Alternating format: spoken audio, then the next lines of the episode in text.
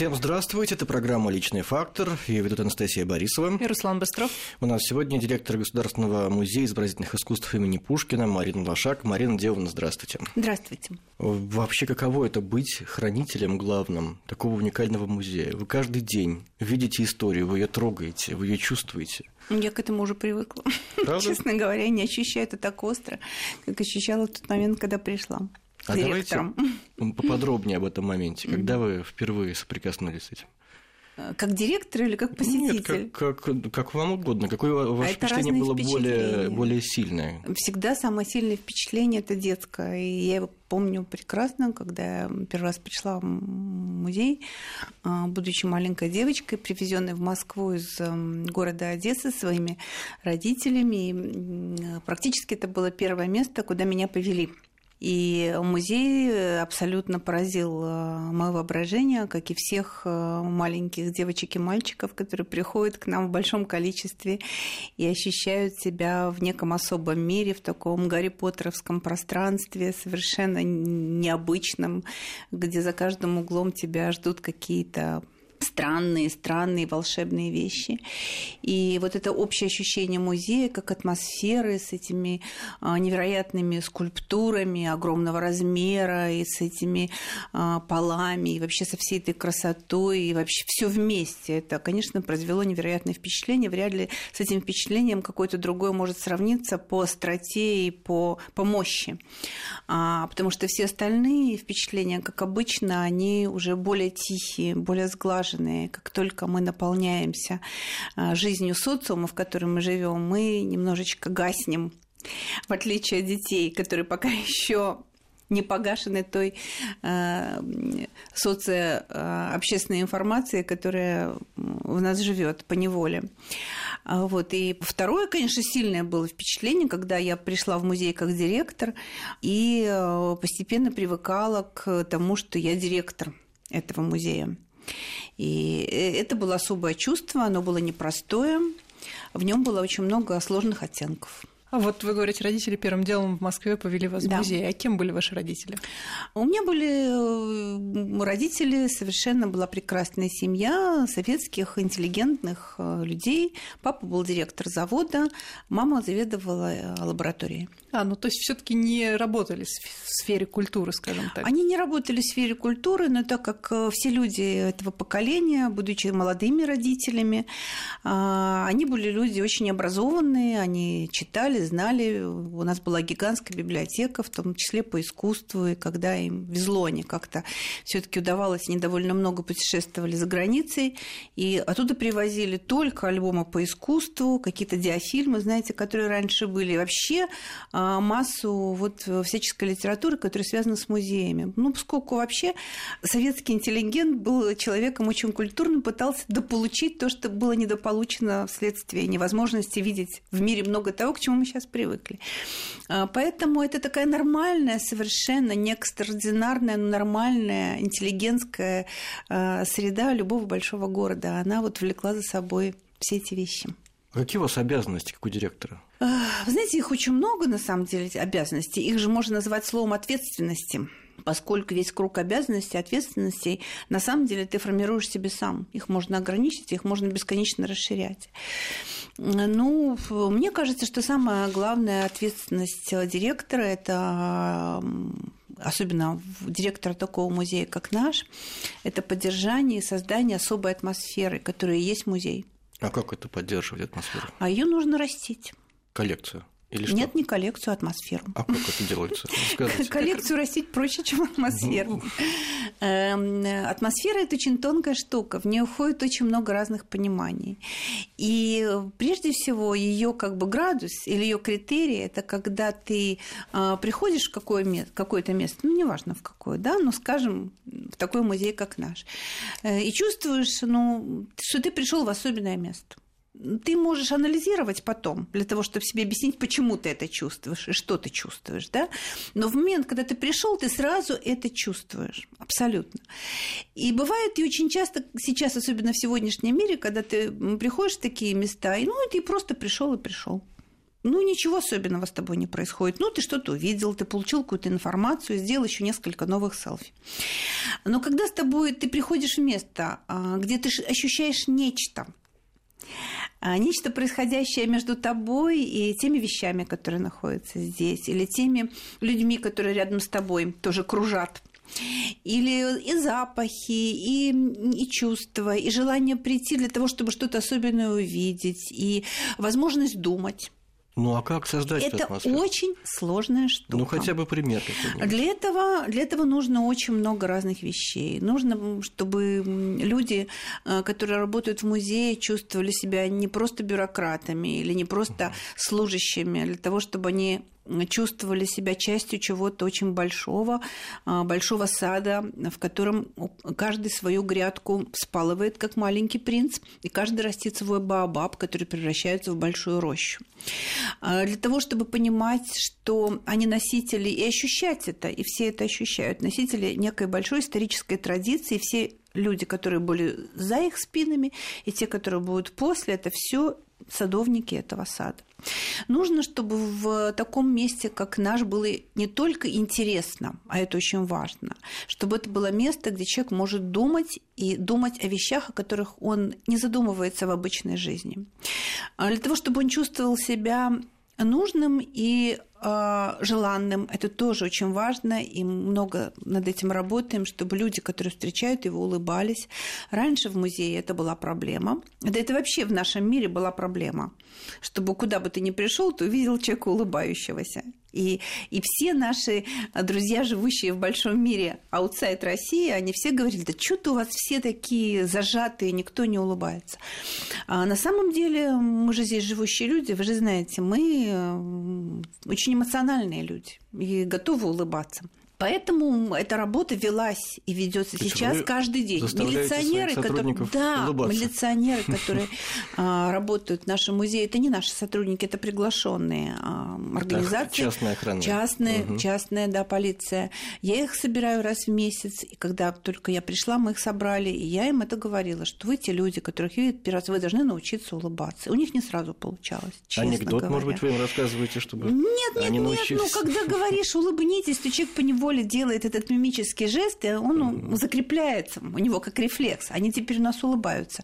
Конечно, приходят новые люди, которые еще не умеют этого делать, но э, кого-то по моей просьбе увольняли, потому что это люди, которые не в состоянии э, ну, ком- коммутировать. Но не все же умеют общаться просто. Это очень важно. Также точно с гардеробом.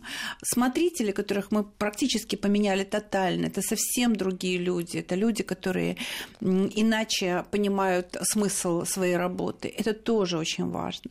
Э, мы с ними работаем всячески, так как в музее много разных движений, которые связаны с живым искусством, и современное искусство сейчас очень активно включается в ткань старого, то я очень волновалась, как наш музейный мир внутренний это воспримет, потому что неоднозначно, потому что, например, у Эрмитажа очень плохой опыт. Люди внутри Эрмитажа, в частности и смотрители тоже, э, не любят современное искусство и всячески не советуют посетителям его любить даже. И это на, на атмосфере отражается, безусловно. А поэтому все шаги, которые мы делаем, мы делаем вместе с нашими смотрителями.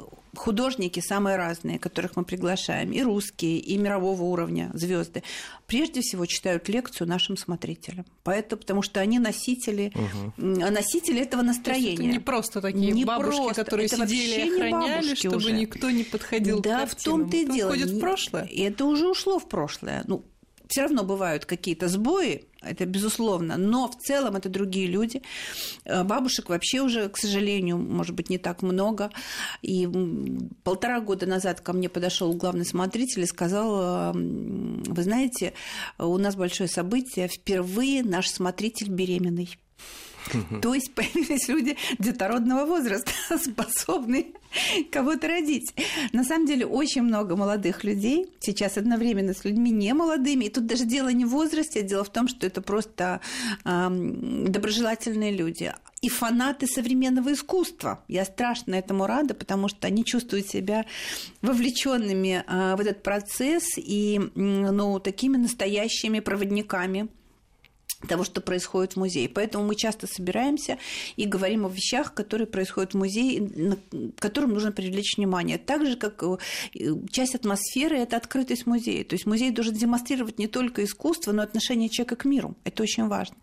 Поэтому вот э, полтора последних года и весь прошлый год и этот мы пытались расширить э, пространство и принимать людей с ограниченными возможностями, чего в музее раньше практически не было. Их было очень мало. Да и сейчас.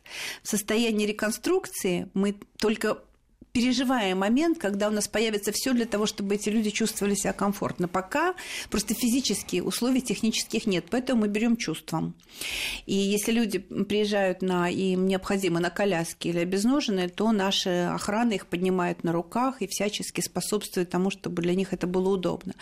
Но мы стали работать со, со слабовидящими людьми вместе со Сбербанком, сделали большую выставку, которая называется «Видеть невидимое», сделали шедевры из нашего музея в виде тактильных тактильных картин и тактильных э, и а, перевод э, видеолекции, которые сопутствуют этому Женя Миронов, замечательный наш любимый актер, прочитал своим волшебным голосом, и система Брайля помогла им ощущать э, текст, и это был шумный успех, и сейчас эта выставка путешествовать будет по России, вот сейчас она уже в Казани, дальше у нее в Воронеже, у нее свой путь, потому что этих людей в России немало. И потом мы сделали а, аудиогиды для слабослышащих людей по нашей коллекции импрессионистов тоже был шумный успех, и эти люди наконец-то смогли узнать вещи, которые, так сказать, до них не доходили. Эм, огромное количество экскурсий, тактильных экскурсий и специальной арт-терапии, которую мы делаем, а, осуществляем все эти занятия с нашими педагогами. И каждой выставке теперь мы делаем тактильные экспонаты, которые связаны угу. с этой выставкой. Вот сейчас у нас проходит э, знаменитый проект, который сейчас мы показываем, который рассказывает об европейском искусстве 45 65-68 года, вот за этот короткий период, и там есть тоже три э, трактильных изображения Матисса, Пикассо, которые люди могут э, ощущать. И, и, да, и, и, и, быть, и быть участником... В музее ничего нельзя трогать. Вот, быть участником и выставки, не только какой-то отдельной акции, гудбай, мы поставили себе галочку. Поэтому вот эм, за последний год э, таких людей, с которыми мы просто работаем, что называется, в ручном режиме, у нас даже за полгода 7 тысяч человек, в то время как за прошедшие прошедшие годы их было 500 в год. То есть это все очень наращиваемые вещи. И мы об этом думаем. И в этом году в конце мая будет интермузей, и наш стенд, э, собственно, наш блог, рассказывающий о нашем музее, посвящен именно этому. Мы делаем тактильный макет нашего будущего музейного городка именно для тех людей, которые должны узнать об этом. Поэтому это очень важное движение, э, которое ну, э, дает часть атмосферы. Короче говоря, открытость – это часть атмосферы. Все ли положительно к вот этим переменам в музее относятся? все таки ну, молодежь понятно, но люди старшего возраста, они, наверное, привыкли, что музей имени Пушкина – это такой, ну, классический ну, музей. Э, да, но все меняются. К счастью, необходимость э, уплотнения этой атмосферы, она нуждается в том, чтобы люди менялись. И я обожаю это, а, на самом деле, формулировку, что такое старость. Старость – это отсутствие гибкости. То есть возможность к изменениям во всех смыслах, и физических, и внутренних, на самом деле, моральных, это есть признак молодости. Пока человек меняется, он молод. Поэтому э, все это происходит, но это непростой путь. Безусловно, люди живут стереотипами, все – Совершенно. Но находясь внутри э, этого движения, невозможно не измениться. А поскольку все те, кто любит э, музей, а это все люди, работающие в нем, нет другой мотивации, они все готовы так или иначе, кто быстрее, кто медленнее, каким-то переменам. Я сейчас скорее про посетителей, правда, спрашивала. А, посетители, а, ну, мне кажется, что хорошо воспринимают все, что происходит. Наверное, кого-то что-то смущает, но в целом мы это не ощущаем. Ну, так э, реально не ощущаем совсем. То есть в основном положительные отзывы, и эта ну, атмосфера. Мне, мне кажется, что да, все равно у нас же есть, знаете, эти книги отзывов, они есть в каждом музее. Книги отзывов, очереди на выставке. Да, это все есть, но в книгах отзывов разные отзывы. Они всегда. А вы читаете их, правда? Как, как же? Да вы их, естественно, мы читаем и анализируем. Mm. Последний отзыв, мой самый любимый, это он, он, последняя выставка, которую мы вот недавно закрыли, которая называлась «Капричас Гои и Дали». Э, это была отличная выставка совершенно. Mm. И э, последняя запись э, в книге отзывов на этой выставке была такая. Выставка чудесная, вещи великолепные, ноги устали. Через запятую. Если наши слушатели устали, то они сейчас тоже могут отдохнуть, потому что послушают новости, а мы вернемся через несколько минут. Продолжаем разговор. У нас в студии, напоминаю, директор Государственного музея изобразительных искусств имени Пушкина Марина Лошак, которая не всегда была галеристом. Я читал в вашей биографии, что вы даже успели поработать пиар-менеджером банка. Это, конечно, вас и со стороны в сторону хорошо. Как так получилось? И чем вы занимались вообще до этого? А, ну, честно говоря, вообще самые главные мои, как бы сказать, эм, периоды работы все были связаны с музеем потому что, а, будучи филологом по образованию, все-таки я человек визуальной культуры и воспринимающий эмоциональные впечатления как именно такого рода человек, да, то есть визуальщик, как говорят сейчас. И первая моя работа, самая первая работа была в Одесском литературном музее, в котором я проработала 10 лет и делала его как художник, как экспозиционер, а не как э, ученый. И... То есть вы оформляли там выставки фактически? Не оформляли, я делала экспозицию, мы ну... собирали вещи, мы писали mm. книги, мы делали этот музей. Этот музей на протяжении 10 лет был признан лучшим музеем в Большом Советском Союзе. Это был феномен феноменальный музей. Потом я приехала в Москву, и первой моей работой был музей Маяковского, который тогда стал на реконструкцию, так как я очень люблю начинать что-то новое, я очень люблю, ощущая себя в какой-то степени даже кризисным директором, мне нравится это ощущение движения, возможности что-то создать, то я думала, мы думали, куда бы мне пойти. Я пошла в музей Маяковского, именно потому что, ну, во-первых, это был период, которым я занималась, а я в Одесском литературном музее занималась как раз 20-ми годами, той самой южно-русской школой, которую так люблю. Маяковский был рядом. И музей стал как раз на реконструкцию. Его делал э, замечательный художник эм, Евгения Маспюр вместе с прекрасной командой музея. Это было абсолютно новое движение, это был абсолютно авангардный музей. Да, и вот я там проработала работала как раз в тот момент, пока делалась экспозиция. А потом я, это было начало, ну, как бы перестройки, и я пошла работать в один из первых банков. Это был банк столичный, их всего было тогда, по-моему, 6 или 7. Как вас занесло из музея в банк? Это как-то, в общем, не а, очень близкие сферы. Ну, пиар, никто не понимал тогда, что это пиар вообще. Я читала книгу, которая называлась Public Relations, первый перевод на русский язык. Еще, наверное, а, так как э, не было мне интернета было... тогда такого Нет, интернета вообще не было, мне было интересно так как я люблю общаться, мне было интересно. И, кроме всего прочего, это была фантастическая возможность делать что-то конкретное для людей, и потому что пиар был связан с благотворительностью, и я, когда приходила а, на работу, то ощущала себя как э, внутри сцены Бориса Годунова, когда там скорбящие поднимаются, ползут и убогие по ступенькам вверх к человеку, который должен их облагодетельствовать. Но на самом деле это была невероятная возможность помочь огромному количеству людей, связанных с культурой в первую очередь. И э, э, это была институция, которая делала невероятные шаги базовые базовые, системные по сохранению, ну, собственно, того массива культуры, а, который находился в состоянии подвижном в тот момент.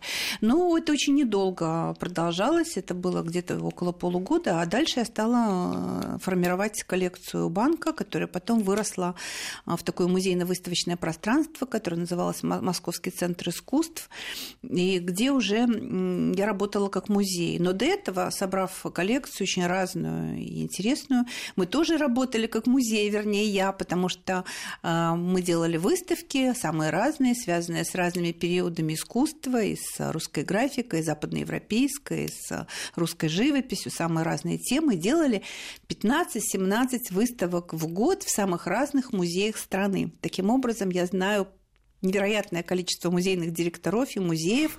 Я сама их формировала, им их показывали, делали каталоги. Ну, такая большая музейная работа, то, что сейчас должны делать а, такие музеи, как наши, Третьяковская галерея, то, что у нас нет возможности делать в таком же масштабе, как делал а, банк, просто потому что а, нет средств на то, чтобы осуществить эту огромную и важную программу. Так что я была всюду, и это были самые разные музеи, включая Хабаровск, Владивосток, Благовещенск, Весь, вся Сибирь, даже закрытые города, которые тогда были, открывались, Красноярск 26, Арзамас, куда нельзя было попасть, которые открывались, там тоже оказывали свои музеи, и, и фантастическая публика, которая жила, там такая интеллектуальная элита, а, могла увидеть то, что... Ну, то есть это абсолютно был подвижнический такой культурный э, инструмент. Так что все это в одном поле. Ну, потом вот был Московский центр искусств. Это была уникальная площадка, одна из самых важных в Москве музейных площадок. Мы работали только с музеями и делали музейные выставки. Мы были площадкой в Москве Русского музея и сделали э, выставки, которые вошли в аналы истории. Там и Петро Водкина, и Филонова, и множество вещей, которые никогда, в общем, после этого в Москву не приезжали. Марина Диловна, вы сами говорили о своей современном искусстве разных к нему отношений, и иногда это доходит прям до рукоприкладства какого-то в России. Почему же так оно тревожит умы наших сограждан, что врываются на выставки? Вы как к этому вообще относитесь? Ну, я отношусь к этому с, с ужасом, честно говоря, потому что, конечно же, не только с искусством ведь связано, это просто отражение той агрессии, которая находится в обществе и внутри нас да, внутри общества, в котором мы живем, которое выплескивается в самых разных э, местах. Да? Это может быть выставочный зал, это могут быть самые разные места, и мы эту агрессию можем ждать где угодно. И все это связано с тем, что люди просто не способны, пока не умеют находиться в пространстве диалога, не умеют, и у них нет э, навыков, то есть инструментария для того, чтобы э, находиться в нем. Они смотрят телевизор, они видят, что происходит там внутри внутри каких-то баталий, как ведутся дискуссии, как люди оскорбляют друг друга, как они кричат, как они там выплескивают воду себе в лица, как они не ненав... себе. или чужим там, как они ненавидят Если друг друга. Себе это было бы лучше. Да, и это все э, какая-то картинка мира, понимаете, и никто их не останавливает, и никто, не милиция, нет, но просто, просто вот ощущение того, что а, ты одинок в этом своем безумии, у них не возникает, потому что они как-то поддерживаемы какими-то другими людьми. А что касается выставок, ну вообще люди должны знать, что пространство искусства, оно предполагает разные а, мнения. Художник – это человек, который ставит вопросы, задает вопросы. Дальше ты на них отвечаешь себе сам. Ты согласен или не согласен с этим. Это твое право. Но ну, ты не имеешь права а вторгаться есть... в эту а территорию а как вандал. Границы какие-то. Вот есть ли такая выставка, которую вы никогда не пустите на территорию много, своего музея? Ну, много таких критерии? выставок. Много. Вы же говорите, разные Я расскажу. Быть. Да. да. Нет, во-первых, никто а, не отменял наше собственное, у каждого оно свое понимание целесообразности или нецелесообразности, хорошего вкуса, что прежде всего, отсутствие пошлости, что вот, мне кажется, вот с этим все, что вот это вот абсолютное табу для а, любого проявления человеческого, тем более для искусства. А, безусловно, безусловно, нужно думать о той ответственности, которая связано с следующим движением, следующим шагом. И, и, конечно, ты должен оценить, что ты ждешь и что ожидаемо, да. Если ты хочешь э, сделать какой-то ну, совсем острый шаг, да, или какой-то демонстрирующий какие-то определенные вещи, ты, конечно, должен все это взвесить и подумать, в этом месте это нужно делать, а может быть в другом, да, а может быть в галерее, которое место лабораторное, может быть музей должен э, какие-то шаги делать другого рода совершенно. Потом музеи бывают разные. У каждого свое представление о приоритетах, да, и о том, что музей должен э, сделать человеком, что он должен в нем вырастить безусловно, не только, не только впечатление, полученное от работ Рафаэля. Должно быть другое. Должно быть волнение, может быть, раздражение, может быть, ужас может быть, ярость. Но все это внутри каких-то наших представлений о гуманистическом обществе, о том, ну, все-таки мы носители идеологии или понимания того, что мы хотим сказать людям, или что в них увидеть, или что в них вырастить. То есть это ответственность, конечно. И вот мера ответственности отличает серьезную институцию, как музей, от э, э, ну, какого-то другого места, где происходит тоже общение с искусством. Ну вот все-таки для музея имени Пушкина что вам кажется неприемлемым? Пошлость, прежде а всего. Пошлость это же такое субъективное понятие. Абсолютно. Ну, ну вот а мы не настаиваем это на пошло или не пошло? А? Вот тот же самый многострадальный Стёрджес, разгромленный, это пошло или да, не пошло? Для Здесь меня можно... я не хочу назвать фамилии. Есть массу современных художников, обладающих даже музеями и так далее, которые никогда не могут попасть в наш музей, потому что для, для нас они связаны с этим словом. Это же разные вещи совершенно. То есть вы все таки на свой вкус, получается? А мой вкус – это часть того вкуса, который уже сформирован брендом. Угу.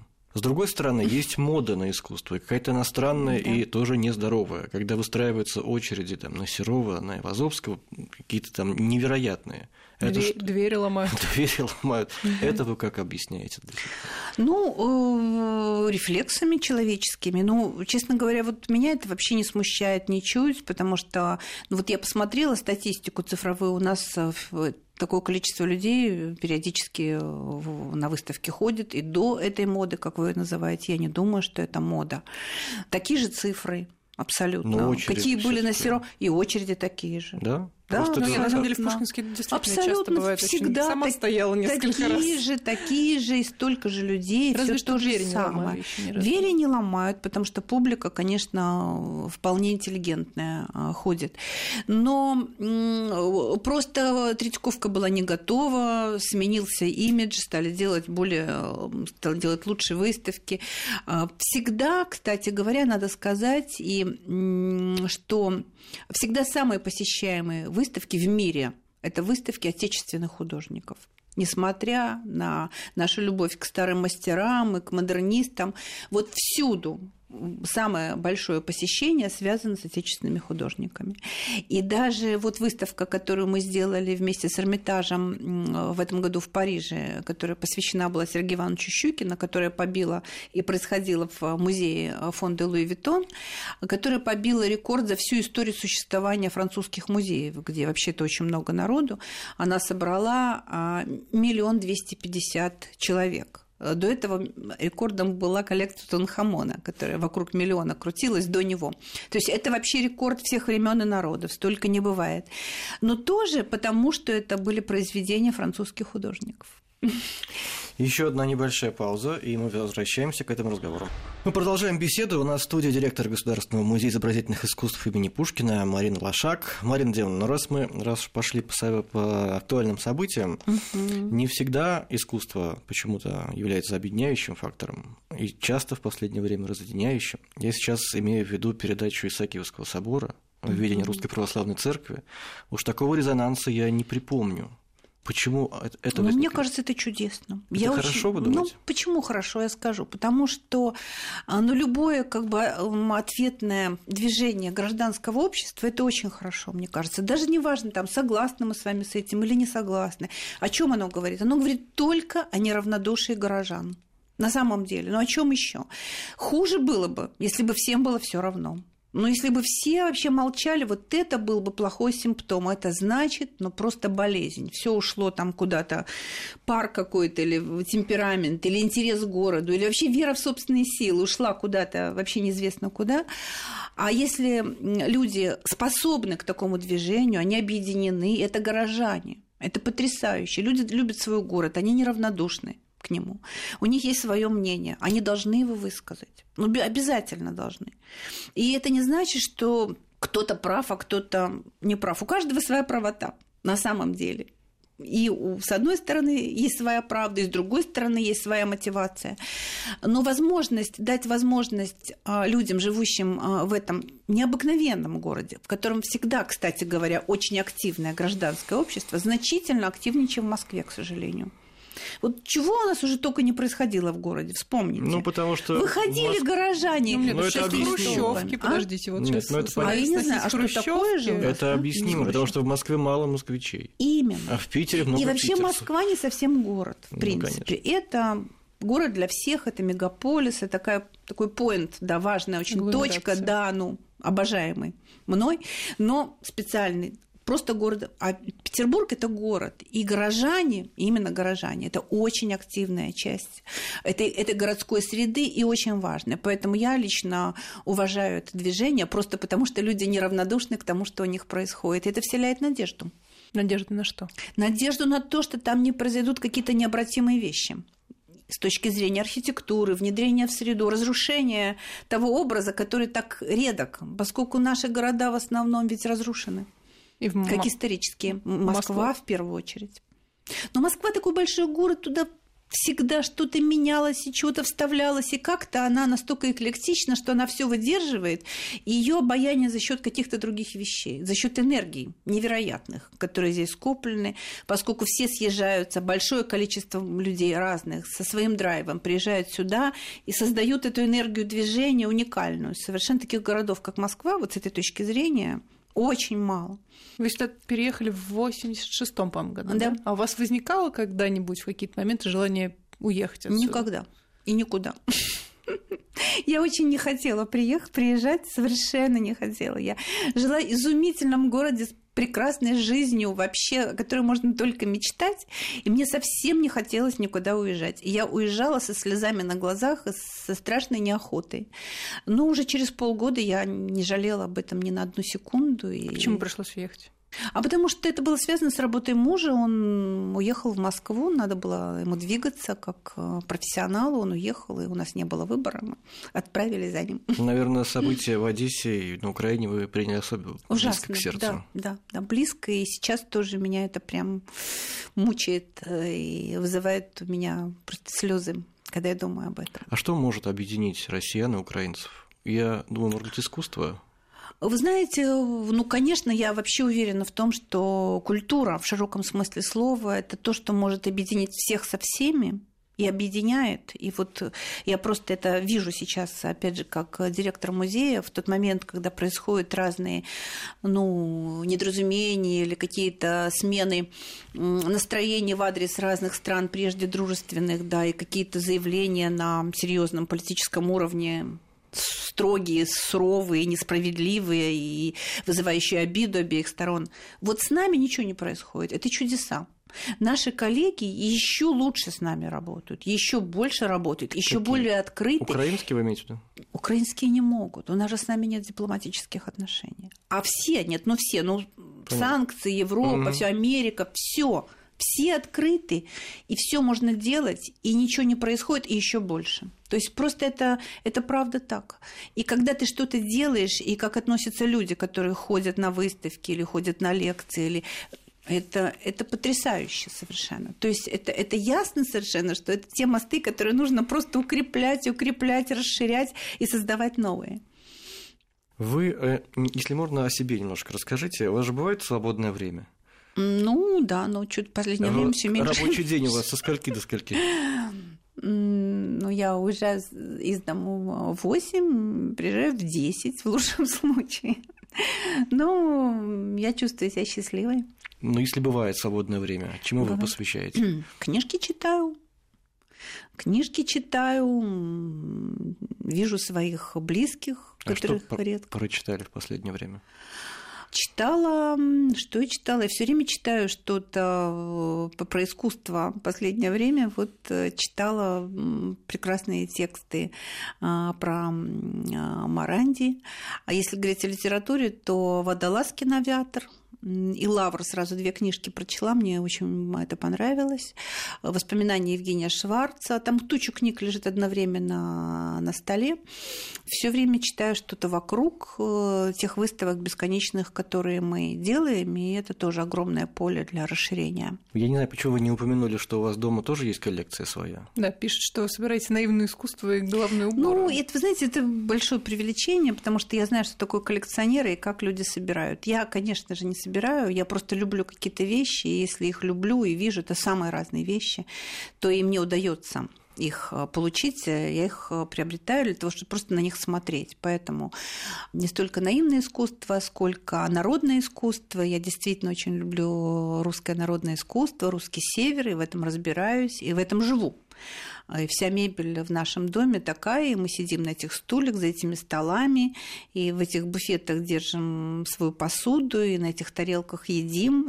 В общем, это наша жизнь абсолютно внутри этих фантастических вещей, которые просто нас окружают э, со всех сторон. Они действительно прекрасные. Я эти уникальные предметы э, как-то собираю. Игрушку старую я очень люблю. Но этого мало очень. И вот когда удается, я живу в этой красоте красоте нечеловеческой, правда.